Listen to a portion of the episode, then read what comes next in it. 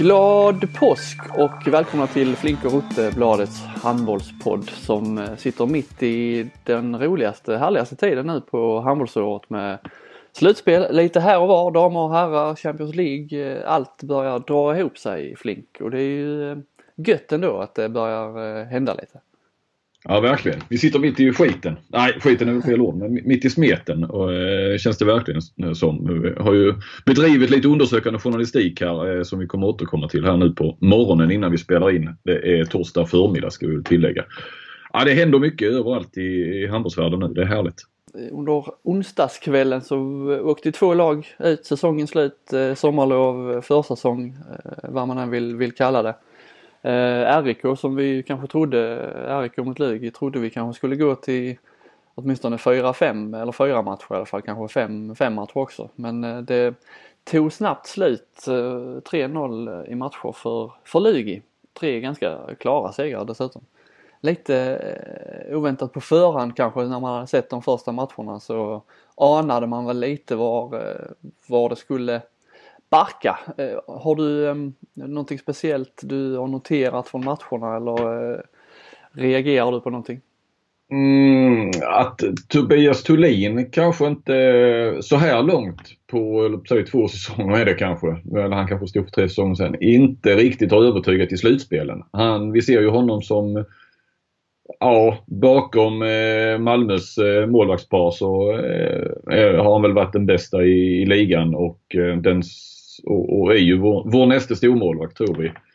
Men eh, har ju inte hållit riktigt samma klass, eh, inte i detta slutspelet och om jag inte missminner mig nu utan att ha några, man får ju alltid på tafsen här om man har något litet fel och det har man ju ibland. Så eh, när RIK åkte ut mot Sävehof gjorde han väl några bra matcher men det var ju också ett antal matcher där Sandström vann målvaktsmatchen. Och mm. nu har väl, eh, det är väl eh, Chava framförallt då väl som har eh, den här säsongen nu i Lugi, eller den här, i det här slutspelet överträffat honom. Och vi vet ju vad målvakterna betyder, det har vi tjatat mycket om. Ja, men om, man då ser att det, ska vi inte påstå att Thulin har varit dålig, men, men sett till eh, vilken nivå han har hållit bitvis i, i ligan och eh, trots allt den status och de förväntningar som finns. Så eh, nu är det inte, det är inte Thulins fel att RIK åker ut, det är inte så jag menar. Men, men eh, han hade ju behövt komma upp på sin eh, högsta nivå så hade det kunnat bli eh, mer match av det. Precis, jag kollade lite statistik där igår.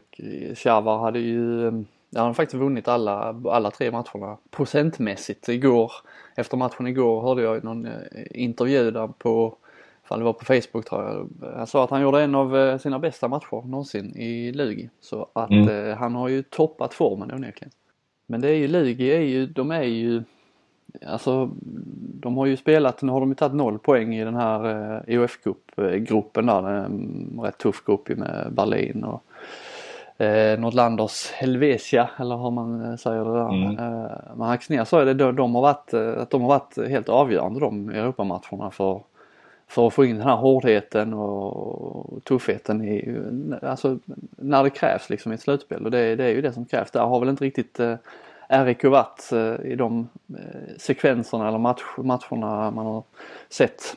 De har, väl, de har väl inte den erfarenheten överhuvudtaget nästan i, i Reberslin. Någon spelare Ja, Tobias, eh, Tobias Romän Johansson eh, har ju varit i Sävehof så ju men eh, Eh, Eh, annars är det med risk att jag missar någon så, så är det inte riktigt den. Jag menar i Lugo har du ju ändå eh, några spelare som var med eh, redan i, i eh, när de var ju alltså fram i SM-final. Jakob Wickman Modig till exempel är väl en. Eh, Nemanja, även om han inte spelar så mycket nu i år så, så är också, han är ju med i truppen, han är ju assisterande tränare och så. Så att där finns ju lite en annan erfarenhet.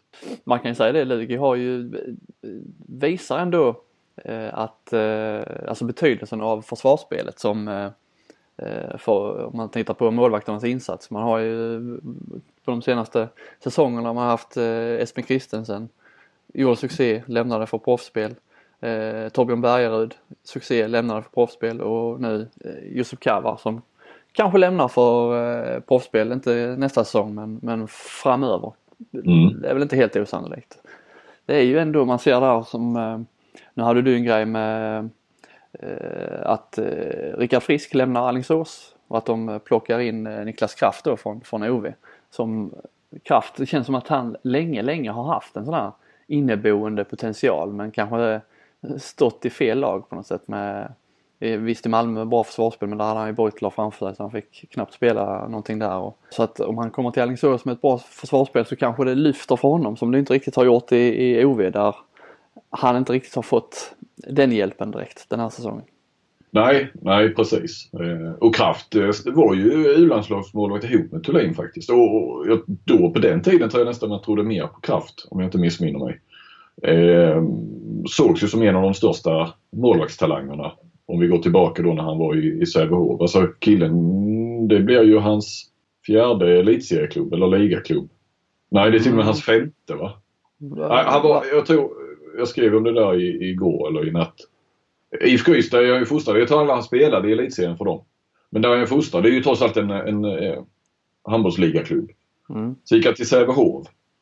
Där han var. Och sen gick han till Malmö och sen gick han till OV och nu går han till eh, Alingsås. Det är rätt snabbt marscherat på 24 år. Nyss fyllda ja, 24. det får man säga. Ja men det, ja, att det kan liksom lyfta nu då. För det, försvarets eh, betydelse fick vi inte anna, om inte annat veta av Linus Persson efter Malmös eh, seger mot, en av Malmös segrar mot Sävehof där efter förlängningen. Det var inte alls så att det var Beutler som hade gjort någon stormatch utan det var ju försvarsspelet som, eh, som, ja. som allting handlade om. Men det var ju ett skämt. Ja, men det, var, men det var kul. Det var kul, ja ja absolut. absolut. Mm. Annars var man ju mest nyfiken på eh, RIK där efter eh, när de skulle åka ut eh, om eh, Jasmin Sutta, tränaren, skulle ställa upp i någon simor intervju efter matchen. Eh, efter fjolårets lilla snackis där med den trivsamme Westberg som eh, han lackade ur lite på eh, när de hade åkt ut. Jaha, ja det minns jag inte riktigt. Kommer du inte ihåg det? Han eh, sörnade till där. Kan du någonstans just nu eh, ändå glädjas åt att det här RIK-laget har gjort en, eh, en ruskigt bra säsong eller försvinner allt det i och med förlusten? Vad menar du med bra säsong? Ni har gjort en bra handbollsliga med en bra placering, gjort många bra matcher, spelat bra handboll. Det är det jag menar. Finns det någonting positivt att ta med sig trots att ni åker ut? Det är min fråga. Nej, känns det som att vi kan ta med oss någonting tycker du? Ja. Ja, ja bra. Då gör vi det. Men det tycker inte du? Ja, det, det är väl nu det gäller. Eller jag, ja, har jag missat någonting helt, där? Det har du helt rätt i. Men eh, Sutta eh, ställde faktiskt upp du börjar titta framåt här nu redan eller ska du eh, ja, vara förbannad ett tag eller vad är det som gäller nu för, för dig? Nej, nej, nej, nej, nej, jag är aldrig arg så det, det är bara att gå vidare.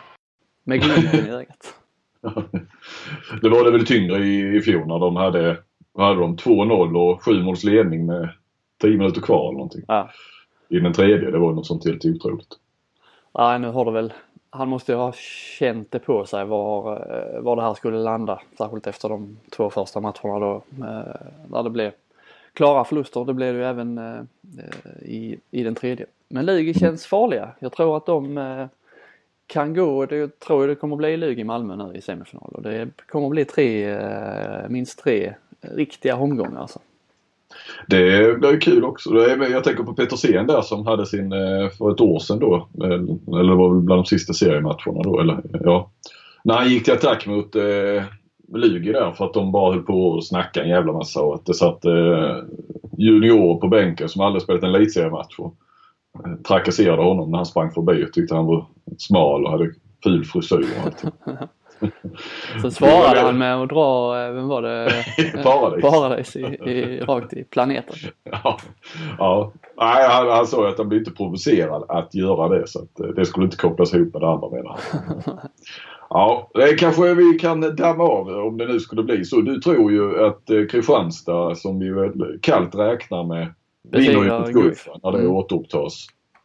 Att de väljer Alingsås eller Ystad. Jag tycker att jag eh, har lärt känna det här eh, Kristianstadlaget eller eh, Lindgren så pass väl att eh, jag har på fötterna här 99% eh, säker på att de inte kommer välja Lugi. Nej. Eh, nej men så, så, är det nog. Jag, jag tänkte på, eh, för jag pratade med Petersen var det inför den första slutspelet? Ah, skitsamma eller om det var efter den första var det kanske där han eh, det var ju då när Ystad hade tagit ledningen upp i Alingsås. Eh, då sa ju Petersen att eh, om vi går vidare så kommer säkert Kristianstad att välja Ystad. Eh, eh nej, välja Lugi för, eh, och så får vi Ystad som vi har så jävla svårt för, sa han. eh, så han ville inte ha Ystad i det läget. Men, eh, det är inte säkert att det blir Ystad heller. Nej, eh, om vi bara tassar vidare där då. Eh, Alingsås eh, förlorar första hemmamatchen. Nu har de vunnit två raka. Jäkla härliga matcher där. Vi närmar oss den här shootouten som du eh, gärna vill ha. Ja. Två förlängningar har vi fått nu. Ja, du vill ju ha den också för att se vilket fiasko du tror att det blir och sen kunna säga vad, så, vad var det du Ja, sa? faktiskt. Det, innerst inne så eh, har du nog rätt i det faktiskt. Ja, ja, ja, jag har det. Ja. Bara utåt man liksom sitter och Ja. bara nej, jag vill inte se den här jävla shootouten. Men eh, ja, kanske ändå att man vill se förvirringen bland publiken. Jag pratade faktiskt med eh, Ulf Schäfert igår inför Kristianstad handboll ska möta Lugi här nu i, som ikväll när vi spelar in. Eh, frågade om han hade tränat någonting på shootout och det hade han ju helt missat att eh, det var shootout så det hade han inte gjort. Han hade inte koll på det. Nej, det är det jag menar. Folk vet inte. Nej. Alingsås Ystad annars då. Ehm, det vi snabbt eh, kommer att tänka på är ju William Andersson Mobergs avgörande där med någon sekund kvar. Född 00. Hjälte. Ja. Eh, Han som eh, sköter sista spelvalen där när det drar ihop sig. Det är ju imponerande. Eh, verkligen. Eh, jag, såg, eh, jag såg väl matchen från minut 50. Jag var på handbollsträning innan dess. Eh, bara, måste alltid be om ursäkt för jag har inte sett hela matchen. Och så är det Ja, det är bra att säga att man har varit på handboll. Eh, träning i och för sig. Eh, men och fram tills dess så tror jag kanske typ 55 minuter eller någonting så hade ju inte eh, William Andersson, alltså det är så långt namn också så man har ju lust att bara säga William. Varm kan du säga. Vam, ja. Eh, inte gjort något mål. Då satte han ett i slutminuterna och sen gick det ju då efter Borgstedt. Eh, ah, jäkla viljemål han eh, kvitterade där i slutsekunderna i, av ordinarie tid. Och sen gjorde ju då Vam... Eh, Ja, varm, vi Eh. kanske inte ska säga varm. Det är ju vitt och ariskt motstånd. ja, det kanske inte är så bra. Eh, ja, Moberg då. Wham kan vi säga. Ja. Eh, tre mål i, i förlängningen och bland annat det sista avgörande då i, i, med, med 4-5 sekunder kvar. Eh, och han styr ju spelet och jag är imponerad. Eh, fyllde 18 häromdagen. Och bitvis av det jag såg så eh, var det ju en annan 00 som gick mittnia i, i Ystad IF även om han inte hade lika stor roll. Ludvig Hallbäck. Eh, la ju bland annat straffarna där, någon straff i, i förlängningen. Stort förtroende där också får man ju ändå säga. Eh, kul att se. Eh, utan att putta oss in i diskussionen att det skulle vara ett svaghetstecken för, för handbollsligan. Att, eh, jag tror det snarare handlar om att vi har en otroligt lovande eh, kull där med den generationen som, som har tagit sig fram redan. Vi kan återkomma till den generationen lite grann kanske men eh, William Andersson Moberg i alla fall. Eh, jag tror jag vet vart du vill komma lite grann genom att nämna honom direkt. Så la jag ut en tweet eh, där när jag hade sett matchen klart. Eh, hyllade honom. Och skrev att och honom släppte Sävehof inför förra säsongen. Vilket var fel, det var inför denna säsongen. Det eh, fick jag snabbt veta. Och det skrev Och- du samma kväll som Sävehof hade åkt ut ur SM-slutspelet. Absolut. Och då tänker man, aj, aj, aj, aj, aj, aj. Ja, det så tänkte du direkt. Ja. Jag är ju för naiv då ju. Utan, eh, nu kommer ju Sävehof-maffian här då ju. Och det dröjde inte länge. Eh, från eh, att det kom att de eh, inte alls det handlade om pengar var det någon som sa. Och de släppte inte honom liksom utan mm, och så fick jag en version som nu, ja. Vi kan ju säga att den här övergången har ju varit på tapeten tidigare och det har ju varit ganska uppenbart att det oavsett hur det har varit så har det varit, har det stått ganska tydligt att det är en rätt känslig historia. Ja, men det är det ju.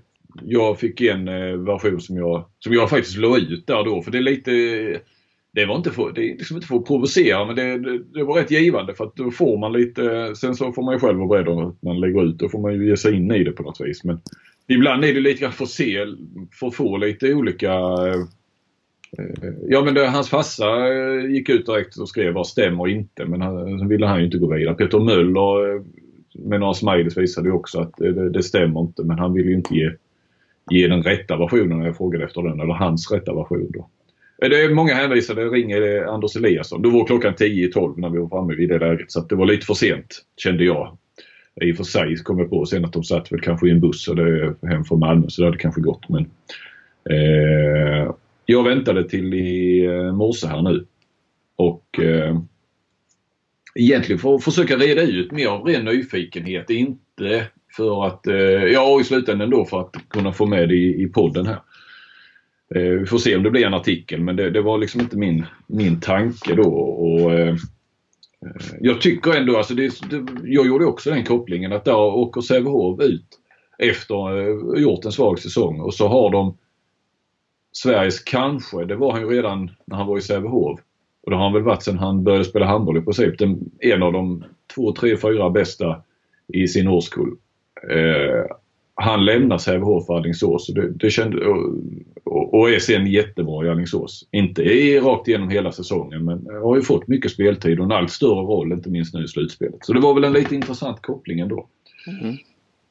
Och ja, till saken då så att nu har jag ju pratat här. Jag ringde Eliasson, han svarade inte, skickade sms. Eh, jag var beredd att släppa allt för att få prata med honom. Och han hörde av sig så småningom. Men jag ringde... Du släppte ju den här podden bland annat. Ja precis. För att jag bad honom ringa innan halv tio för det var då vi skulle börja spela in. Eh, och sen när hon blev halv tio så sa jag du kan ringa när som helst. Jag är beredd att släppa allt för att... Eh, och det hade vi börjat och han... Eh, eller vi hade börjat snacka tror jag. Och han... Eh, då ringde han.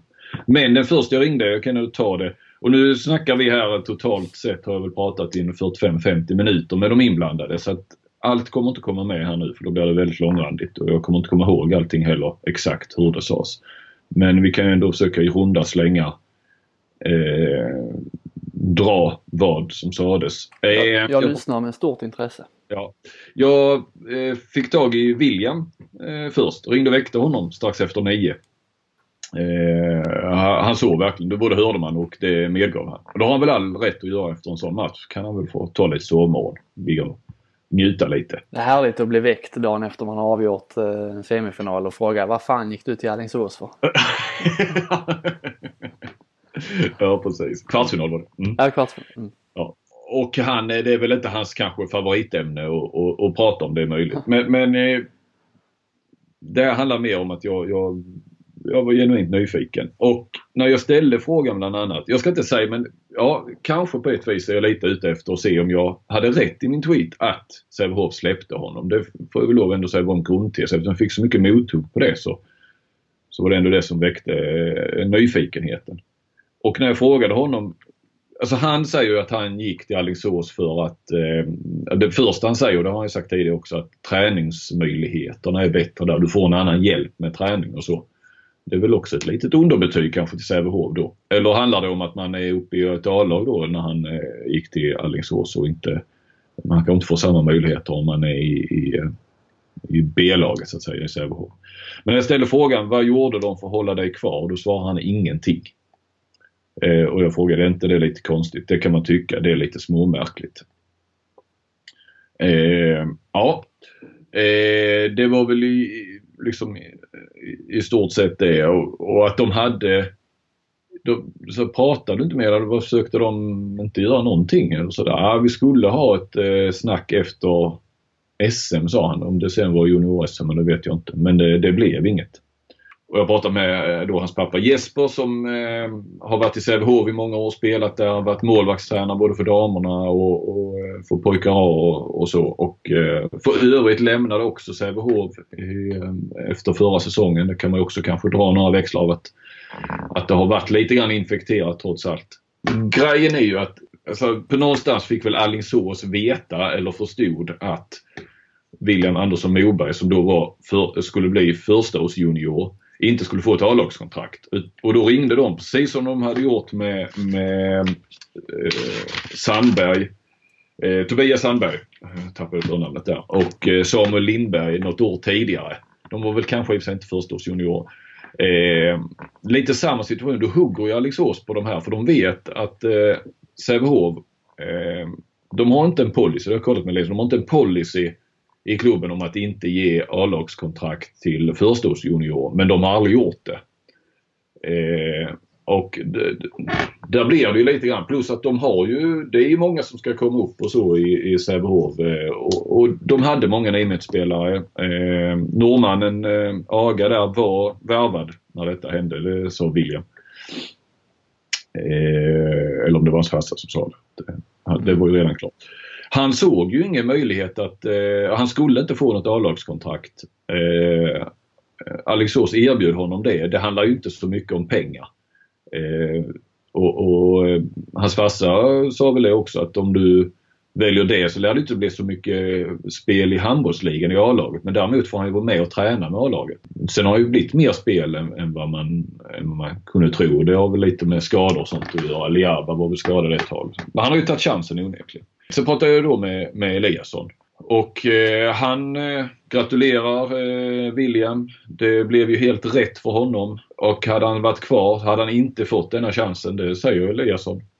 Eh, han hade tanken på att spela i det här SHF, heter det väl fortfarande, alltså farmarlag. Mm. Eh, och eh, de har som sagt ingen policy eh, om att, eh, att det inte ger, men de har, de har aldrig gjort det och eh, han hade inte fått den möjligheten här. Sen förstod jag också att det, det var känsligt och det finns en, en ska man kalla det bitterhet eller lite så mot Alingsås att de hugger på på de här allt yngre spelare och så. så det, men det är väl allmänt känt ju att, att eh, det är inte Sävehof så glada för. Eh, sen så har ju eh, Eliasson helt klart en, en, det är ju lätt att säga i efterhand att det blev rätt. Att eh, Sävehof gjorde fel som, som eh, inte försökte göra mer för att behålla honom. Men alltså det, det är ju med facit i hand och det är alltid lätt för eh, sådana som mig till exempel då att, att och det, det, är jag helt medveten om. Men med facit i hand kan man ju säga att det var ett felval. Eh, att de trots allt släppte iväg honom. Att de, de kunde ju ha gjort mer. Sen så säger Lesson, och då har han också rätt i, att det finns ju de som går iväg och som inte, men det är ju, det är ju aldrig de vi uppmärksammar utan vi uppmärksammar ju bara när, när man kan tycka att Sävehof eller den typen av klubbar gör felval. Alltså MFF i, har du i fotbollsallsvenskan, det finns ju massor med spelare i superettan som tar sig fram. Å andra sidan så vinner ju MFF SM-guld år efter år. Det, då är det ju svårare att säga att de gjorde fel också. Eh, här har vi ju grejen att Sävehof, jag menar det här hade nog inte varit en så stor grej om Sävehof hade varit framme i en semifinal nu och varit etta eller tvåa i serien. Nej. Men eh, nu... Men de har ju haft en del spelare de senaste säsongerna då, där de liksom har gjort grundjobbet utveckla spelare men sen inte riktigt fått ut det i det egna laget liksom utan att de, eh, de har släppt iväg spelare som sen har slått igenom så att de har själva inte kunnat, kunnat utnyttja sitt, sitt grundjobb. Kapitalisera, nej precis. Sen ska vi säga att eh, William Andersson Moberg eh, var ju bara tre år i Sävehof. Han är ju inte, och var ju redan då kanske den största talangen i, i sin årskull. Så det är ju inte en ren Sävehof-produkt heller. Men, men det är klart, de jobbar ju med honom i de här viktiga åren där ju. Mm. Eh, pojkar B, pojkar A. Ja, eh, jag ska inte... Det är oroande att reta folk om jag skulle göra det. Men jag gör ju det kanske indirekt. Jag säger att jag ska inte slå mig för bröstet men nog fasen är bilden när jag pratar med alla inblandade att Sävehof släppte iväg honom. Det, De var det, i alla fall inte beredda att eh, göra det som krävdes eller erbjuda honom det som krävdes för att få honom att stanna. Alltså så nej. mycket trodde de inte på honom. Uppenbarligen. Nej, det... Nej, det gjorde de inte och de tyckte inte att, eh, att det fanns plats för honom så tidigt. Och, och, och, har nog som sagt ingen policy men har grundtanken att, eh, att eh, de får vänta lite längre i Sävehof. Att man eh, får göra något år i, när man är så ung i, i farmarlaget. Så att, eh, Sen kan man ju tycka vad man vill om det här med eh, att man värvar spelare i allt, allt yngre åldrar. Eh, vissa gillar inte det. Jag har väl inga problem med det egentligen. att att man gör så. Det är så det funkar eh, när de ska eh, välja skolval och annat så, så, så är det klart att man approcherar allt yngre spelare men det, visst jag förstår ju att det finns en annan åsikt också att de som gör eh, det utvecklande jobbet att de inte dels får de inte tillräckligt med betalt det är ju ytterst små summor i de här utbildnings pengarna och, och, att det liksom handlar att de unga spelarna har, får ju sämre och sämre tålamod också känns det som att mm. eh, i vissa fall är man kanske inte beredd att göra de här hundåren utan man vill liksom hoppa över hoppa över det jobbet och, och, och rakt upp i A-laget. Eh, det har man ju sett inte minst här då där jag befinner mig i Kristianstad. Mm. Nej men så är det och det var ju Eliasson också medveten om att, att eh, de, eh, det sa han, antydde eller sa, eh, att de får kanske tänka om lite grann i framtiden. Just på det här, alltså att unga inte har samma tålamod som förr, att andra klubbar plockar spelarna tidigare, lockar dem tidigare. Så att kan väl, känslan är ju att det mycket väl kan bli en förstagångsjunior som får ett A-lagskontrakt redan här nu nästa säsong eller så. Sen så vet jag inte riktigt. Du har ju Simon Möller då. Eh, Peter Möllers, eh, där assisterande tränarens eh, son, är ju också 0-0 eh, och står i mål. Vad han har för kontrakt eh, glömde jag faktiskt fråga Eliasson. Men eh, sen kan det ju vara speciellt också när det gäller målvakter. Och kanske man också kan göra Alltså det är ju lite vad, vad det finns för hål mer att fylla. Mm. Onekligen så, så var det ju många eh, Nimet-spelare har de ju gott om. Sävehof. Man kan ju tycka att de redan har lite för många. Att de nästan går runt på för många. Det var ju så också att, att eh, på tal om det med erfarna spelare nu och, och nu har de inte fått den. Eh, Jakobsson har ju varit skadad i princip hela tiden och, och Larholm har ju inte... Men det har vi sett så många hemvändare som inte eh, har varit så bra som man trodde kanske. Eller så outstanding som man trodde att de skulle vara. Eliasson menar lite grann också att hur vi än gör så gör vi fel. De hade den här laget som tog SM-guld 2012, 13, när var det? 12 va? Mm. Trott vann med 13. Mm. Ja, det var 11 och 12. Det var många som blev eh, proffs sen. Va? Det var väl den svängen med Stenbäcken och det var kanske även Jakobsson. Ja, man kommer inte ihåg alla olika generationer. Då valde de att satsa ungt, Sävehof. Fick några, hade väl några svaga år. Och sen nu så försökte de då liksom komplettera med erfarenheter de försökte göra nu då med lite hemvändare och, och, och Larsson på linjen och sådär. Och då menar han, ja då så blir det fel. Ja, det är inte så lätt. Nej. Men eh, det ska det inte vara heller i en eh, stor klubb som Sävehof. Eh, när en säsong när de misslyckas så är det väl inte så konstigt att vi eh, tittar på vad som, vad som har gått snett. Vi hamnar, ska, ska vi säga att vi uh, släpper uh, Wham-diskussionen där och så kan ja, vi gå, gå vidare på Sävehofs för det har ju varit en, en eh, jag vet inte fan om jag har varit med om en så udda säsong på något lag någon gång. Eh, om vi tar en kort liten tidslinje. De började alltså på, på upptaktsträffen eh, där den generella diskussionen var att de skulle ju vara topplag. De skulle utmana, var det laget som skulle utmana Kristianstad den här säsongen med, med sina värvningar med eh, Johan Jakobsson då som, som eh, affischnamn. Eh, sa själva att de skulle vara topp tre och eh, ville vara med och utmana, eh, utmana, utmana om finalplatsen. Guldet kanske. Började ju svagt Eh, fortsatte svagt och vi andra satt liksom bara och väntade på när ska det lyfta, när ska det lyfta. Lyfte aldrig riktigt. Eh, Robert Wedberg försvann. Stockenberg, Eliasson tog över. Eh, Började eh, ju längre där, när det, längre och längre tid som gick så började de väl se sig själva lite som, de var en outsider, de lyfte inte i tabellen de bytte liksom eh, skepnad lite där, eh, bytte självbild och från att vara en guldutmanare så var de outsidern, dark horse i slutspelet som ingen skulle vilja välja. De skulle bli livsfarliga där och Kristianstad var rädda för, för Sävehof som inte valde dem och, och ja, Stockenberg gick ut och svingade vilt, hånade allt och alla som hade skrivit negativt om dem tidigare under säsongen. Tiden tas i mål hette det och nu har ju tiden... Så skrev ju Stockenberg ja. Mm. Det, det var hans mantra nästan.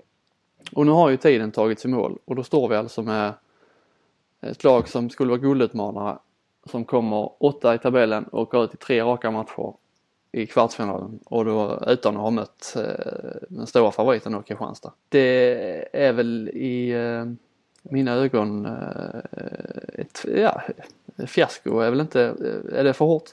Nej, jag tycker inte det. Jag är så som värjer mig för ordet fiasko men jag tycker att det är berättigat. Vi måste se till eh, vilka förväntningar som fanns och sen så kan de de kommer, alltså Sävehof kommer dragandes med, med att de har haft skador och sådär. Men skador tillhör, alla lagen har haft skador. Eh, Malmö har haft, eh, visst nu gick väl Månsson sönder redan under förra säsongen men har haft sin spelmotor som har varit viktig både framåt och bakåt. Skadad hela säsongen till exempel. Alltså alla lagen har ju haft problem med skador. Det har Ystad också haft. Och... Jo men det jag menar är också att de hade ju, när de hade fullt lag så eh, gick det inte så mycket bättre. Nej, Jakobsson har väl aldrig riktigt varit inne i det förrän han var ju skadad även på hösten en hel del. Direkt i början va, så han hade väl någon period. Men jag håller med dig. Det är ju en, alltså när de i princip hade fullt lag så lyfte det inte då heller. Liksom... Så sett, sett till förväntningar och förhoppningarna som fanns så, så är det kan inte bli något annat än ett fiasko jag har lite svårt att förstå det här med, med det är livsfarligt att gå ut så när man å ena sidan tiden tas i mål och å andra sidan så bara för att de hade vunnit några matcher i handbollsligan så var alla som hade kritiserat dem helt fel ute och de skulle minsann visa. Och sen om man inte riktigt lever upp till det, man faller ju, faller ju liksom på eget grepp. Ja, fallet blir ju högre också. Jag tror ju att den, till en viss del den, alltså domen mot Sävehof blir ju eh, hårdare när eh, med den svansföring, framförallt som Stockenberg som huvudtränare har haft då. Eh, så fallet blir högre. Jag tror, att det, jag tror man kan koppla till det en viss skadeglädje som nu också finns i handbollssverige. Som det alltid finns när det går dåligt för storklubbarna, IFK Kristianstad eh, och Sävehof framförallt. För det är de två största klubbarna i Sverige. De, så det är de som har som störst budgetar på många sätt även om då Sävehof ska ha ett, ett omlag och allt sådär. Va? Så, så de har ju en större omsättning tack vare Partille Coop, det har vi tjatat om många gånger, än vad Kristianstad har till exempel. Så har de inte samma vinst som Kristianstad, de har kanske inte riktigt samma kassakista men, men det är en eh, men, men de sitter ju på eh, och deras fantastiska, vi ska inte Visst, det är många som tycker att vi har kritiserat Sävehof hela och det har vi och det har vi gjort med rätta men vi har ju också hyllat dem för deras fantastiska talang arbete som de har gjort. Framförallt på här sidan. På damsidan är det inte så mycket bevänt med det längre. Det är inte många egna produkter kvar nu längre i, i, där. Va? Så att, eh... Så läser man att de eh, avslöjade Malmö och de, gjorde, de var, hotade dem och de var bättre nu än vad de var tidigare under säsongen. Men inte, i slutändan, visst en match gick till förlängning men i slutändan så tittar man resultat, alltså det, det handlar om resultat och, och jag vet inte om jag tycker att de har sett så mycket bättre ut heller under eh, dels under våren och nu under slutspelet än vad de gjorde eh, från början. Nej. Och, och det jag kan sakna är ju lite eh, du och du som satte ordet här innan när vi pratade innan vi drog igång, självrannsakan. Eh, alltså lite mer, vad ska man säga, större besvikelse, mer jävla anamma eh, någonstans även nu i efterhand när man har åkt ut. Alltså det, det är liksom så här, ja men vi är rätt nöjda, vi skakade ju Malmö. Men är inte kraven högre på Sävehof? Har, har kraven sjunkit från att vara en utmanare till Kristianstad och en nästan skulle säga solklar tippad tvåa i serien till att, att kraven är så låga som att de är, de, de är inom citationstecken nöjda med att ha, ha, ha skakat Malmö. Det, då, eh, då, då, eh, nej, där kan jag sakna någonting. Eh, jag tog upp det med Eliasson också. Han säger att ja, vi är besvikna och så men det kan ligga någonting i, i, i eh, Sävehofs DNA lite grann någonstans kanske. Att, eh, jag vet inte. Man har ju vunnit mycket både på dam och herrsidan man ser i många år och, och vann SM-guld och var med där framme. Gjorde ju aldrig något fiasko på något vis. Och, jag vet inte. Att, att, det här är ju en favorit som faller. Sen fattar jag också att det Bortsett från hos de flesta i Sävehof, förutom Stockenberg, så har det väl kanske ändå sjunkit in under säsongen att vi, vi är inte bättre just nu och sådär. Och att det är klart efter 0-2 så är det ju ingen chock eh, att man förlorar med den tredje matchen borta i Malmö. Det är ingen skam att åka ut mot Malmö. Det är ju inte det vi menar. Men, men äh, hela approachen till, till ut, uttåget tycker jag är lite Ja, lite märkligt faktiskt. Nu är frågan vad händer i eh, framförallt på eh, tränarsidan till exempel. Eh, jag frågade Eliasson om det också. Vem eh, tränar eh, Sävehofs A-lag nästa säsong? Då svarade han att det ska vi sätta oss ner efter påsk. Vi håller på att titta på det, ska sätta oss ner efter påsk och ta tag i det. Och då ställer jag frågan, vi, det blir inte Stockenberg med andra ord. Vi ska sätta oss ner efter påsk och, och prata om det. Och så frågade jag om Jonas Larholm kanske var en, en, eh, ett alternativ. Och då sa han, men jag har ju svarat på det. Nej, så det har du inte. Eh, nej, men vi kommer att sätta oss efter påsk och prata om det. Eh, det hade ju nej. å andra sidan varit lite spännande om Larholm. Ja, han är ju eh, tränare eller lärare eller vad man kallar det på handbollsgymnasiet. Eh, vill och ska bli tränare. Eh, han har en, eh, en hyfsad, eh, hyfsat bra lön antar jag. Jag vet inte vad han tjänar men det bör vara ett, helt okej okay, såklart med handbollsligamått mätt. Känns som man skulle kunna få ut mer ur Larholm kanske. Menar jag. Alltså, om man nu ändå betalar honom så eh, få ut mer av honom än bara på plan. Sen vet jag inte om han är rätt man att, att vara tränare. Det känns ju inte som att det kanske skulle bli... Det har blivit mycket mini-handboll på träningen. Ja. alltså det kanske inte hade blivit, i varje fall utåt, mer jävlar anamma på något vis. Det, man har ju någonstans, det är klart att det är en jättevinnarskalle och tävlingsmänniska annars tar det inte så långt som någon har gjort. Men utåt har han ju aldrig framstått som det. Han är en handbollstänkare. Ja men det är det ju. Ja, det är ju så Flink. Jag har ju, eh, har ju mina sprö ute i eh, sociala medier hela tiden och eh, jag har fastnat lite, eh, eh, och egentligen har jag tänkt på det hela säsongen. Det är ju folk från de olika klubbarna, om det är ledare, spelare eller på något sätt klubb, klubbledare, klubbchefer, sportchefer. De flesta, eller många av dem, finns ju ute på en eller annan social media, om det är Twitter, Facebook eller Instagram. Och det uppstår då och då uppstår det små guldkorn med små hugg mot varandra. Eh, eller små kärleksförklaringar för den delen. Och baserat på det så har jag, jag har funderat mer och mer på det här. Jag vet inte om du eh, också gillar sånt här men, men eh, vilka klubbar är det egentligen som baserat på de här små, små reaktionerna, de här små guldkornen. Eh, vilka klubbar kan man läsa ut eh, gillar varandra och ogillar varandra? Mm. Förstår du ungefär vad jag menar? Var jag, Ja då, var jag, ja, ja. var jag, var jag vill gå? Mm. Eh, Mm. Så jag har satt ihop en liten lista bara baserat, det här finns, det, det finns inga bevis för detta eller belägg egentligen mer än min, eh, min magkänsla. Mm. Ja den är, så god som någon. Nå- något belägg eller något Och jag vet inte ens om klubbarna själva inser eh, vilka andra klubbar de tycker om och inte tycker om. Nej. Men innerst inne, innerst inne eh, när de går och lägger sig och kanske eh, drömmer sig in i det omedvetna så är det så här. Och jag, nu har jag gjort en lista på, på vi, ju, vi gillar ju kärlek i grund och botten så nu har jag gjort en lista på de fem eh, eh, största kärleksförhållandena eh, i svensk handboll. Mm. Och det är Intressant. sve- svensk elithandboll. Ska jag börja? Jag gör det. Då menar jag att Sävehof och Hammarby eh, gillar varandra Mm. undermedvetet.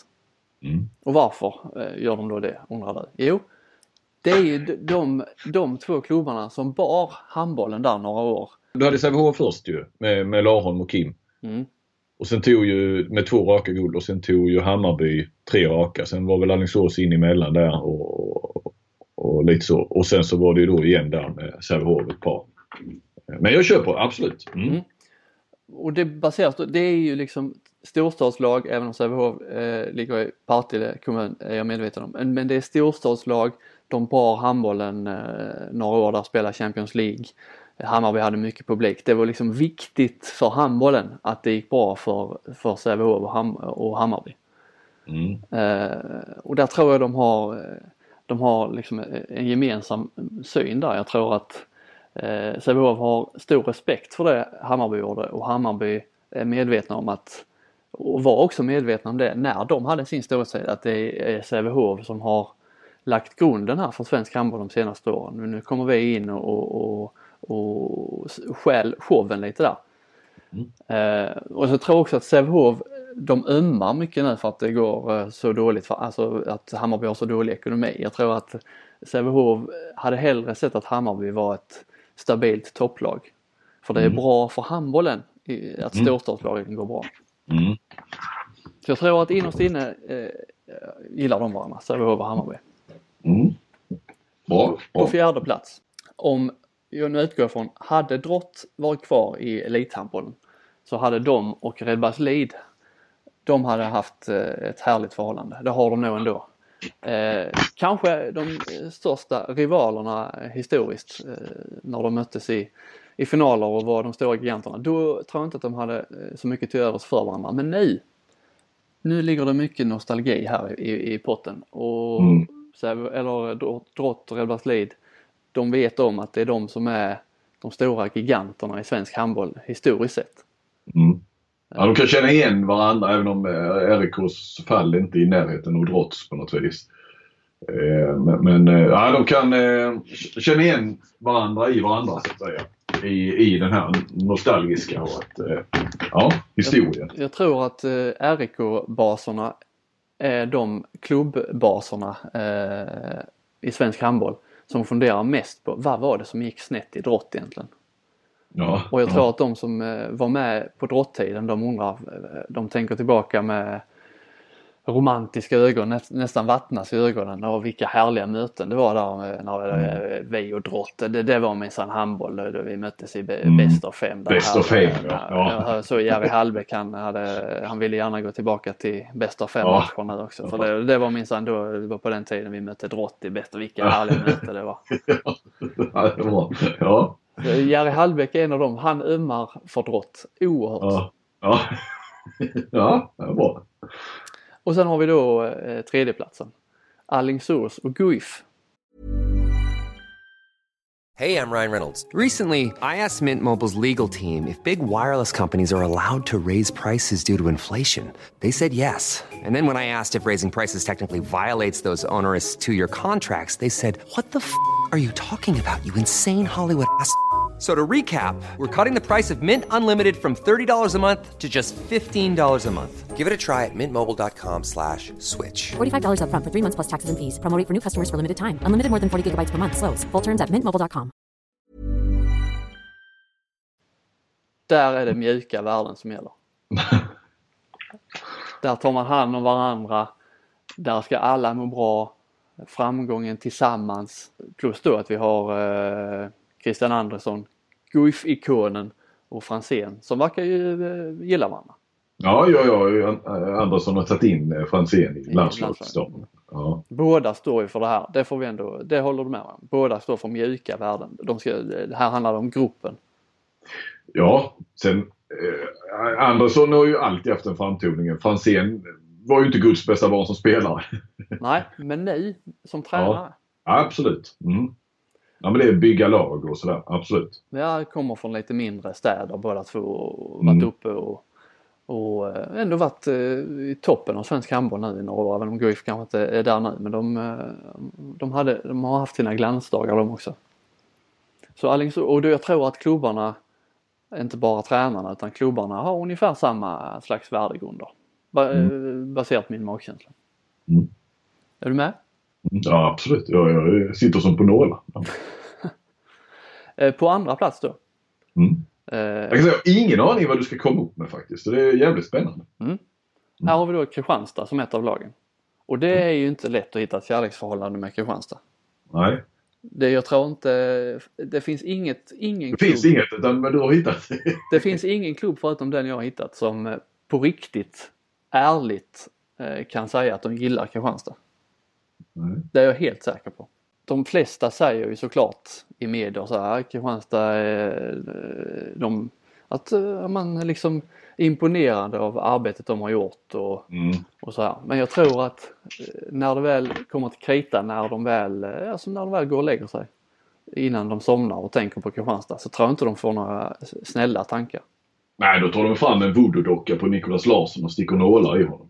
De har liksom haft, eh, de fick sin arena, de fick publik. De är liksom en eh, uppstickare som kom från ingenstans lite när de eh, kom upp från, eh, även om de har en historia och, SM-guld och så här längre tillbaka så, Mm. så ses de nog ändå som fortfarande som en uppstickare. Jag tänkte på Men att de har, bara innan du säger det, att de har gjort det bra men de har ju ändå ingen konkurrens från någon annan elitidrott och lite sånt där. Är det inte lite sånt? Ja exakt. Eh, och den här publiken har ju alltid funnits där. Det är en genuin handbollsstad. Alltså någonstans där lite självspelande piano. Alltså att deras grundförutsättningar är bättre. Sen köper väl alla att de då har tagit det till en ny nivå men att eh, ah, de har haft det rätt så bra förutsättningar. Det har varit lite räkmacka så ja. Självspelande piano, den har man hört eh, mycket. Ja.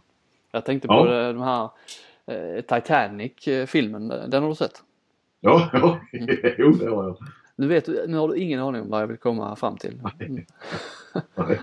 Nej men de pratar om, eh, i Titanic så är det de som är nyrika, de som har eh, eh, fått pengar genom någon slags tur, eh, genom sina män kanske som har gått bort och så eh, fått mycket, ärvt mycket pengar. De, ser, de är liksom inte lika fina som de som har Nej. jobbat för sina pengar. Så finns det väl i till exempel i Djursholm också. Där jag har bott för övrigt, i lite källare när jag pluggade. Men det är ju gamla pengar och nya pengar lite så. Ja precis. Och Kristianstad har då nya pengar. Och Ja. det är inte riktigt lika fint. Nej.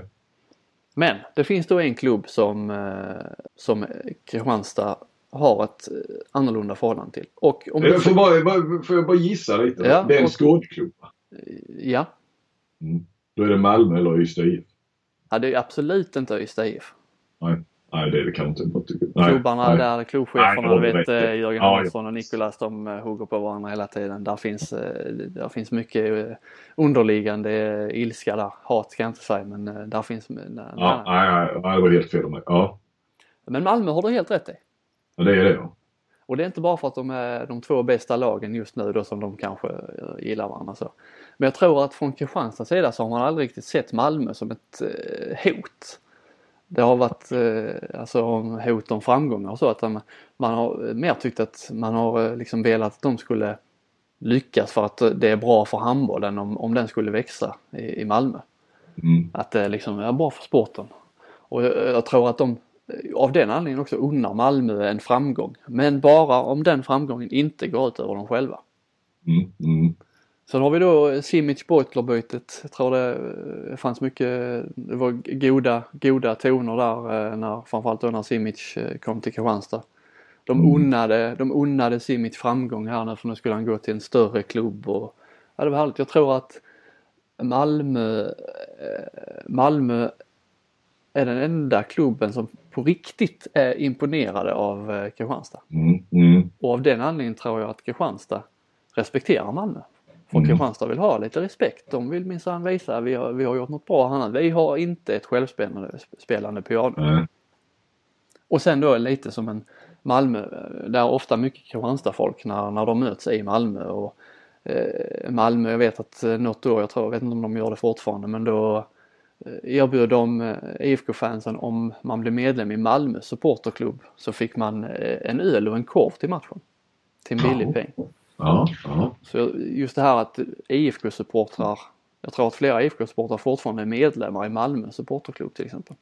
ja. Mm. Det var tvåan och så har vi då ettan. Mm. Kort motivering men eh, också det enda som är nödvändigt. Lugi och Ystad. Varför är då de, varför gillar du de varandra? Det frågar man ju sig. El Clasico. Ja. Oj, Ja, ja, oj, oj, oj, oj. De, de är älskar, liksom de älskar att prata om det här El Clasico. Det är minsann, här nu är det Sveriges El Clasico. Ja, ja. Och det, det förenas de i och, och lyfter den. Och då, Ja. och då, ja, ja. Det finns ju inget, inget derby som har, eh, som är så tydligt. Eh, alltså om man pratar eh, fotboll också, El Clasico, då vet alla precis vad det handlar om. Och i svensk handboll, El Clasico, då är det minsann Lugi och Ystad. Vi, de gillar varandra. Nu kör vi El Clasico här gubbar. Pumpa upp publikstämningen. Ja, den är bra. På tal om klassiker, jag har ju dragit den i podden. Eh, Det var ju någon annanstans jag hörde eller läste den. Om ett annat sånt El Clasico. Det var ju nere i, i, i Malmö, söder om Malmö. Det var typ Höllviken och Vellinge någonting sånt där som skulle mötas. Väldigt välbärgat eh, område i, i, i, eh, utanför Malmö. Eh, I division eh, typ 4-fotbollen. De kallar ju det El Överklassico. det är oerhört kul tycker jag. Ja. Det var mer annars lite Göteborgs Ja, jo det var det ju. Men det är ju en... eh, Ja. Men det var ju El Överklassico. Riktigt bra eh, epitet. Jag pratade med en kollega igår om eh, Kristianstad och Alingsås relation. Eh, Jag inbillar mig då att de, eh, de gillar inte varandra sådär värst mycket. Eh, de Vilka sa du? Alingsås och... Kristianstad. Ja, ja. Och han menade då att det började, den här rivaliteten började när Marcus Alm gick från Alingsås till IFK Ystad. Mhm. Det var ju eh, där runt eh, millennieskiftet tror jag. Är det något, kommer du ihåg hur den övergången gick till? Nej. Enligt då vad jag har hört. Detta är inte eh, helt vidimerat men jag vet att det var en krånglig övergång och så här. IFK Ystad ville värva Marcus Alm. Alingsås krävde för mycket pengar. Men då hade IFK Kristianstad en eh, slags klausul i kontrakt eller eh, Alm hade en klausul där i kontraktet som gjorde att Kristianstad kunde köpa tillbaka honom eh, för en billig, billig peng gissar jag. Och då när inte Ystad, IFK Ystad kunde värva Alm från Alingsås, det blev för dyrt. Så gick istället Kristianstad in, tog tillbaka Alm och sålde sen honom vidare till IFK Ystad. Mm. Där började rivaliteten som står sig än idag. Ah, intressant. Är det plats fem på din rivalitetslista eller hatlista? Nej? Nej, eh, jag har ju tyvärr ingen hatlista. Nej! Jag har bara kärlekslista. Du har bara kä- Jaha, jag satt och väntade på Ah. hatlistan. nu på fem. Nej, förlåt. Men eh, jag är mer Ja men hatlista, det kan man ju ta Kristianstad och sen eh, resten. Förutom Malmö då. Men eh, Kristianstad, Alingsås är ju en, gillar inte varandra. Kristianstad, Nej. Ystad, ja, klubbchefernas krig där, sociala medier-krig. Ja. Eh, gillar inte varandra. Kristianstad, Lugi, oj oj oj oj oj. Där är mycket eh, som ligger och gror där också. Ja. Alingsås, eh, Hammarby är ju ett, ett gammalt hatmöte. Varför inte hur, hur hett det är nu. Men det går ju så här tio år bakåt i tiden. Det, det minns jag. Eh, och... Eh, jag vad, vad baserat detta det vill jag höra. Nej, alltså riktigt eh, hur det startade vet jag inte. Men en in, ingrediens som du kanske kommer ihåg är ju eh, det här gömda tandskyddet. Jag, tar, det, jag minns inte detta. Nej, nej. Ja, men det var eh, 2009. Jag, jag kan faktiskt, jag googlade fram det här nu. Eh, eh, ett knäck i Expressen. Eh, då var det alltså semifinal 2009. I andra halvlek av söndagens fjärde semifinal tappade Hammarbys Johan Pilefalk sitt tandskydd. Vad som händer därefter råder delade meningar om. Enligt Hammarby sparkar Alingsås Glenn Andersson, han kommer ihåg, Ja. undan skyddet och gömmer det avsiktligt. Alingsås menar att de trodde att tandskyddet var deras eget. Eh, tandskyddsincidenten irriterade Hammarbys ordförande Stefan Garpo så mycket att han igår kallade beteendet för riktigt lågt och pinsamt för hela Alingsås. I ett pressmeddelande som skickades ut till svenska medier igår. Dagen innan den femte avgörande semifinalen. Jag tycker det är både osportsligt och osmakligt. Det är en desperationshandling. Är det så man ska försöka vinna matcher? ja, jag vet inte. Men Alingsås gick ju till... eh, Då, då, då var ju Hammarby regerande mästare tre gånger om. De hade väl vunnit både 2006, 7 och 8. Och eh, här vann ju Alingsås till slut. I sådana matcher, eh, i sådana semifinaler eller slutspelsmatcher man, eller eh, slutspelsserier man vill ha när det, när det händer sådana udda, udda historier.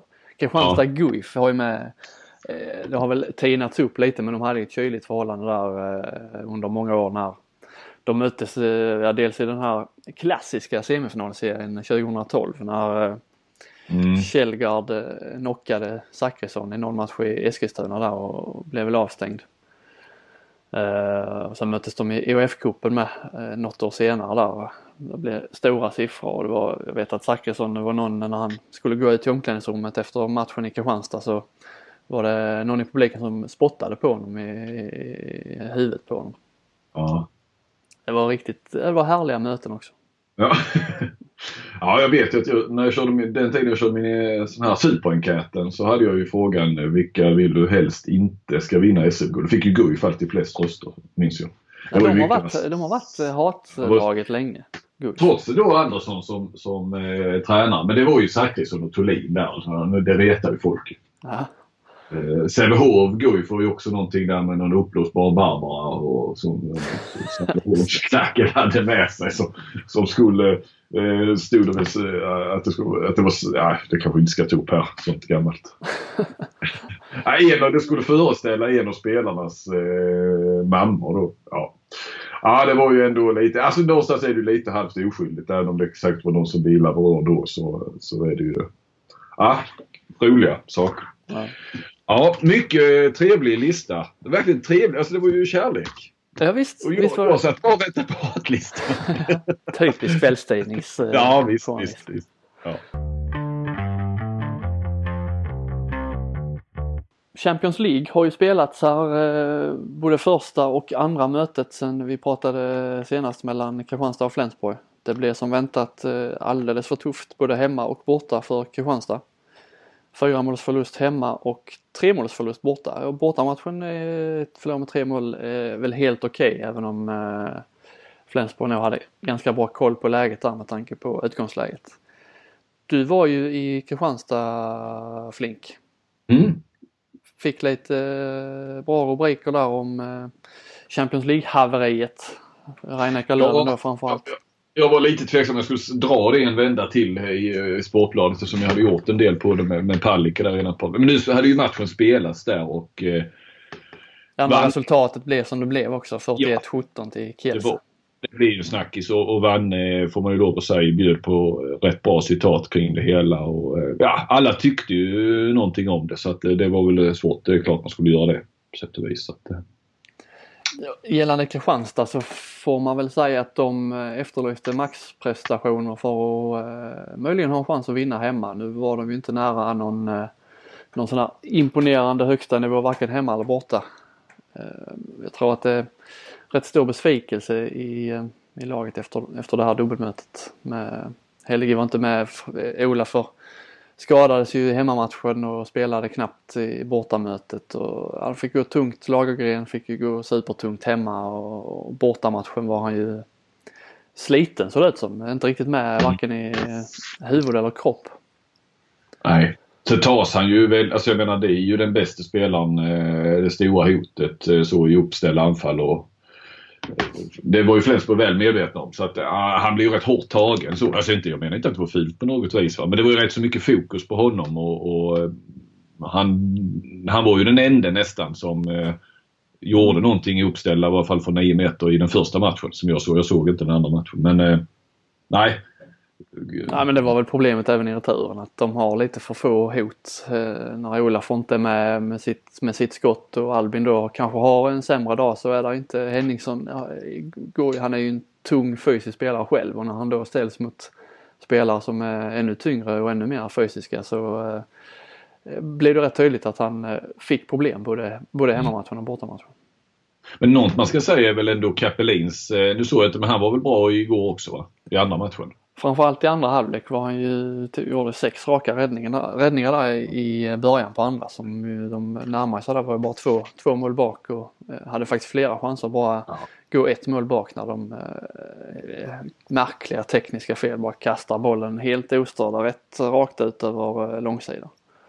Han Ja, och, och, han var ju lysande i 45 minuter i, i första matchen. Så jag menar bara att eh, det var lite grann därför han eh, värvades ju, kan man väl säga. Alltså att de ville ha den typen av målvakter när, när Simic försvann som skulle kunna gå in och, och eh, vara avgörande i Champions League. Där får man ju lov att säga att Capelin verkligen har levererat. Där gjorde de en Eh, ja, med facit i hand så är det ju han som har uh, hållit dem kvar långa stunder i, de här, mm. i det här dubbelmötet. Mm. Nu räckte det ju inte men, men jag menar där, där, där träffade man ju rätt. Man, man ville ha en ett, som har varit med på hög nivå, eh, etablera målvakt som skulle leverera i, i de stora matcherna och det får man väl lov att säga att han har gjort. Verkligen. Däremot så tycker jag man, eh, vi kanske pratar lite mer om Skjern senare men eh, den stora skillnaden där som jag inte tycker att Kristianstad har träffat rätt egentligen sen eh, O'Sullivan, Christian O'Sullivan lämnade där, alltså alltså mittnio-positionen har ju varit egentligen ett bekymmer länge i Kristianstad. De har liksom inte den, en Konradsson speltyp med en så riktig blick, spelkänsla, blick för spelet som har den här tajmingen som eh, där han sätter andra i läge och skapar läge åt andra. Eh, Det har man haft, och Salven var Visst han var väl lite den typen men sen dess har de ju haft eh, Hanish eh, gjorde ingen succé och Gunnar Sten Jonsson har ju absolut inte gjort någon succé. Och Helge har väl, ja, han var bra i början men har eh, mycket skadad och har väl egentligen efter jul har ju inte han kommit upp i någon högre nivå han heller. Nej. Och jag vet även när O'Sullivan var här så körde de ju Olaf och Gudmundsson har ju gått mycket på mittnej också de här åren och han är väl inte den mittnian som jag tror de hade behövt. Nej, nej. Alltså han har ju mycket skygglappar och för ögonen och inte riktigt den, den blicken för spelet som exempelvis Konradsson eller andra mittnior har. Men det är många det, det som tjatar. Lätt att...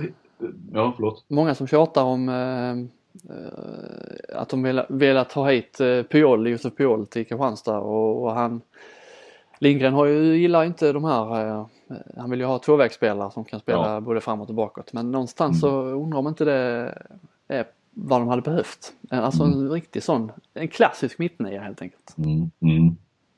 Ja för nu ser vi ju vad, vad Jesper Konradsson har gjort i, i Skjern till exempel. Sju mål seger mot eh, Vesprem. Ja, det var ju oerhört imponerande. Det, det här, det, ja, det, sju mål, det ska ju kunna hålla. Ja. För det, där snackar vi ju riktigt, det är ju sin sak att vinna, att vinna med ett eller två. Där man vet att Veszprem har liksom ett, ett, ett, typ, ett lag av samma typ som Veszprem som vet att de vinner hemma med minst tre. Ja och de rätt behöver liksom inte göra en maxprestation för de vinner ändå med, de gör vad som krävs. Liksom. Men Ja. nu med sju mål så visst, Det de kan mycket, eh, kan mycket väl vinna med, med 10 hemma men de Mm. måste liksom, de vet om att de måste göra en maxprestation för att de ska gå vidare. Ja. Och där tror jag de har satt eh, rejäla griller i huvudet på eh, de här jättarna. Ja, nu ska de ju först och främst, eh, eller först och främst, men de ska ju slå ut dem innan vi kanske ska. Men, men så här långt så är det ju en av de, skulle de göra det så är det ju en av de största skrällarna i, i eh, skandinavisk handboll, eh, bragder. Jag var ju, gjorde ju någon sån där lista där som Sävehofarna var ju inte så nöjda. De hade ju velat in någon, eh, vad var det, de hade vunnit några matcher i Champions League. Nej, i Challenge Cup när det var översvämning på Balkan va?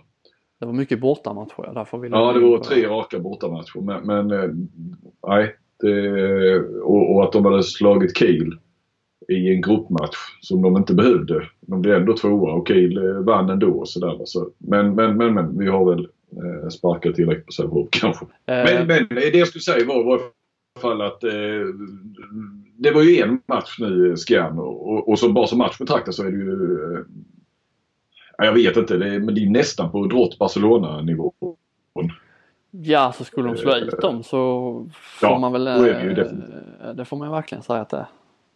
För, för eh, visst, man kan ju säga Skjern, du har Bjarte Myrhol och de har liksom kunnat värva spelare som Jesper Konradsson och, och sådär. Men jag menar, det Drott hade då, då, då värvades det ju inte alls på samma sätt och då hade de ju en de hade Ola Lindgren med flera eh, i laget. Alltså det, det, det var ju ett, det var ett bra, riktigt, riktigt bra lag.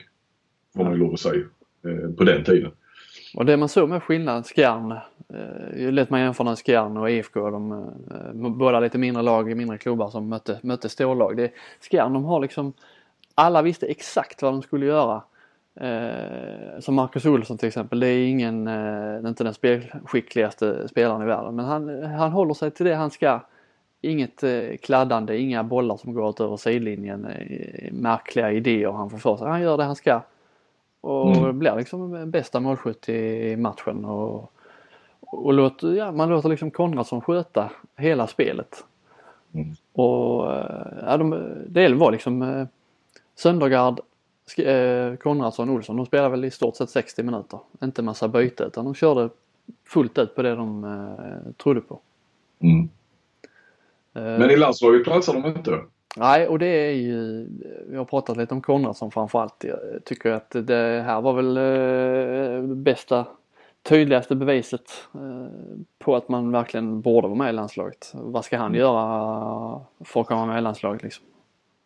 Nej, kanske framförallt för att Olsson sen är ju liksom, han har ju sin roll där och det, då får man ju bygga lite ut, eh, utifrån det och det vill ju inte Christian Andersson göra med landslaget. Alltså han kräver väl kanske, eller det gäller väl även Konradsson till viss del, alltså att han kräver... Jag kan ändå köpa, jag har större förståelse för Olsson att inte han eh, tar plats där. Framförallt i konkurrensen eh, mördande. Men just Konradsson. Alltså i sådana här matcher bevisar han ändå, han står som tvåa bakåt eh, framför Illich där eh, i Vesprem. Löser det liksom eh, utan några eh, större liksom missöden. Och framåt så Fan vissa mål han gjorde var som trycker sig förbi rakt igenom två tunga treor i försvaret. Så visst kan han, ja visst har han bevisat att han kan eh, spela handboll mot eh, yppersta världsklassmotstånd. Ja, ja, han har ju varit med. Jag menar, han var ju med i både VM och OS. Så att, eh, nej, det var han inte. I OS var han inte med va? Nej. Men han har varit med i flera mästerskap. Eh, och Gottfridsson eh, spelade ju, så att ju, bytte en hel del anfall försvar senast ju i EM. Så att eh, där verkar Christian ändå ha råd att, att eh, byta mittnian i anfall och försvar. Ja. Du får dra igång en kampanj då. Här får jag göra det. Eh, eh, Konradsson till landslaget. Mm. Säterström och Vranjes fick ju löneavdrag. Ja, För de detta. skulle leva på någon sorts existensminimum. Eller? Ja. Jag vet inte riktigt. Eh, sen vet jag inte hur länge det skulle vara för de närmsta matcherna skulle väl, ja det var väl till, går de vidare så är det nog, eh, får de nu tillbaka lönen. Får man göra så? Jag undrar ju det. Har det jag vet, de har väl lite flytande regler så i Ungern kanske. Men Det är möjligt att det står så i kontrakten. Men det, det, skulle man skriva på ett sånt kontrakt, förlorar ni, förlorar ni fel matcher så får ni Får ni leva på existensminimum. De skrev då, eh, Westström i pressmeddelandet, att det berodde på den senaste tidens resultat. Och det är alltså då, de vinner alla matcher men de förlorade hemma mot Pick Seged och de förlorade borta mot Skam. Det är de två förlusterna de har haft. Men jag menar det hade ju aldrig tillåtits i Sverige. Då hade man ju... Alltså det hade var kontraktsbrott. spelarfacket i Ungern då? Jag har faktiskt varit i kontakt med Säterström men det är ju munkavle munkavel på så man eh, får ju aldrig veta någonting där. Det är eh, inte så öppna, öppet förhållande till medier i Ungern som det är i, eh, här uppe hos oss och i Tyskland kanske. Nej. Det gäller väl i Ungern överlag. Det är väl liksom lite, det är väl åt Polen och det hållet. Alltså jag menar vi snackar även säga riktig journalistik. Den Den vanliga. Eh, vad heter det? Så Det är väl lite styrt på lite eh, mm, inte så fina grunder kanske. Alltid. Samhället. Eh, Mm. I alla fall retur på eh, påskafton då eh, imorgon eh, när ni lyssnar på det här. Det, den får man ju onekligen försöka smita ifrån eh, släktmiddagen och titta på. Eh, jag ska vara uppe på, eh, uppe på ett tak. Vi håller på att lägga om taket på stugan. Vilket vi har hållit på med hur många helger som helst. Det blir aldrig klart. Eh, själv? pannor ska Nej. Nej, Jag är med. Det är en eh, kompis till mig som är totalentreprenör för detta. Men eh, han håller i det. Han eh, gör ju det. Men, men jag försöker. Jag förstår att hålla lite och mäta lite och sånt där. Jag är ju väldigt ohändig. Men vi har eh, dragit dit lite kompisar och även eh, sambo och fruar med. Och det sågas och eldas och ja, det är... Det är som på, eh, du gör som vi gör när man hjälper till att måla om någonting. Men du ställer fram eh, två flak öl och sen målar man Ja. och sen eh, skö- sköter grillen gör jag med. Aha. Du Flink, tiden börjar rinna iväg. Vi eh, känns väl färdiga för den här veckan. Jag tror det. Eh, Jag vet inte om du och jag har fått mejlet nu om att utse eh, det det här officiella All Star Team som eh, medierepresentanter som följer handbollen gör tillsammans med tränare. Och några andra experter tror jag också. Så det får vi kanske anledning till att tänka igenom och återkomma till nästa vecka va? Du, nu ska jag se, kolla min mail här om jag ingår i den här gruppen. Nej, Men sportchefen skickat. peta, peta det år igen. Vad, Du var inte med i fjol? Nej, Patrik var med i fjol. Ja, ja. Jag fick bidra ändå. Ja, det var du som satte ihop den då. Ja, 50-50. Okej, okej. Men eh, ja, ja, men här i, i podden kan vi ju ge dig utrymme. Absolut. Nästa vecka så drar vi våra, vilka vi tycker, All-Star Team. Det är faktiskt man ska sätta etta, tvåa, trea på, på respektive Hur position. lång tid har man på sig för de här All-Star-teamen? Hade man egentligen velat utse efter finalen? Mm. Det är redan eh, på tisdag ska det vara inne. Ja, ja, vi kan väl återkomma till det nästa vecka då. Presenteras väl under finalhelgen där. En finaldag. Ja, Det är bra. Glad påsk till alla eh, lyssnare så hörs vi igen nästa vecka. det gör vi. Tack och hej.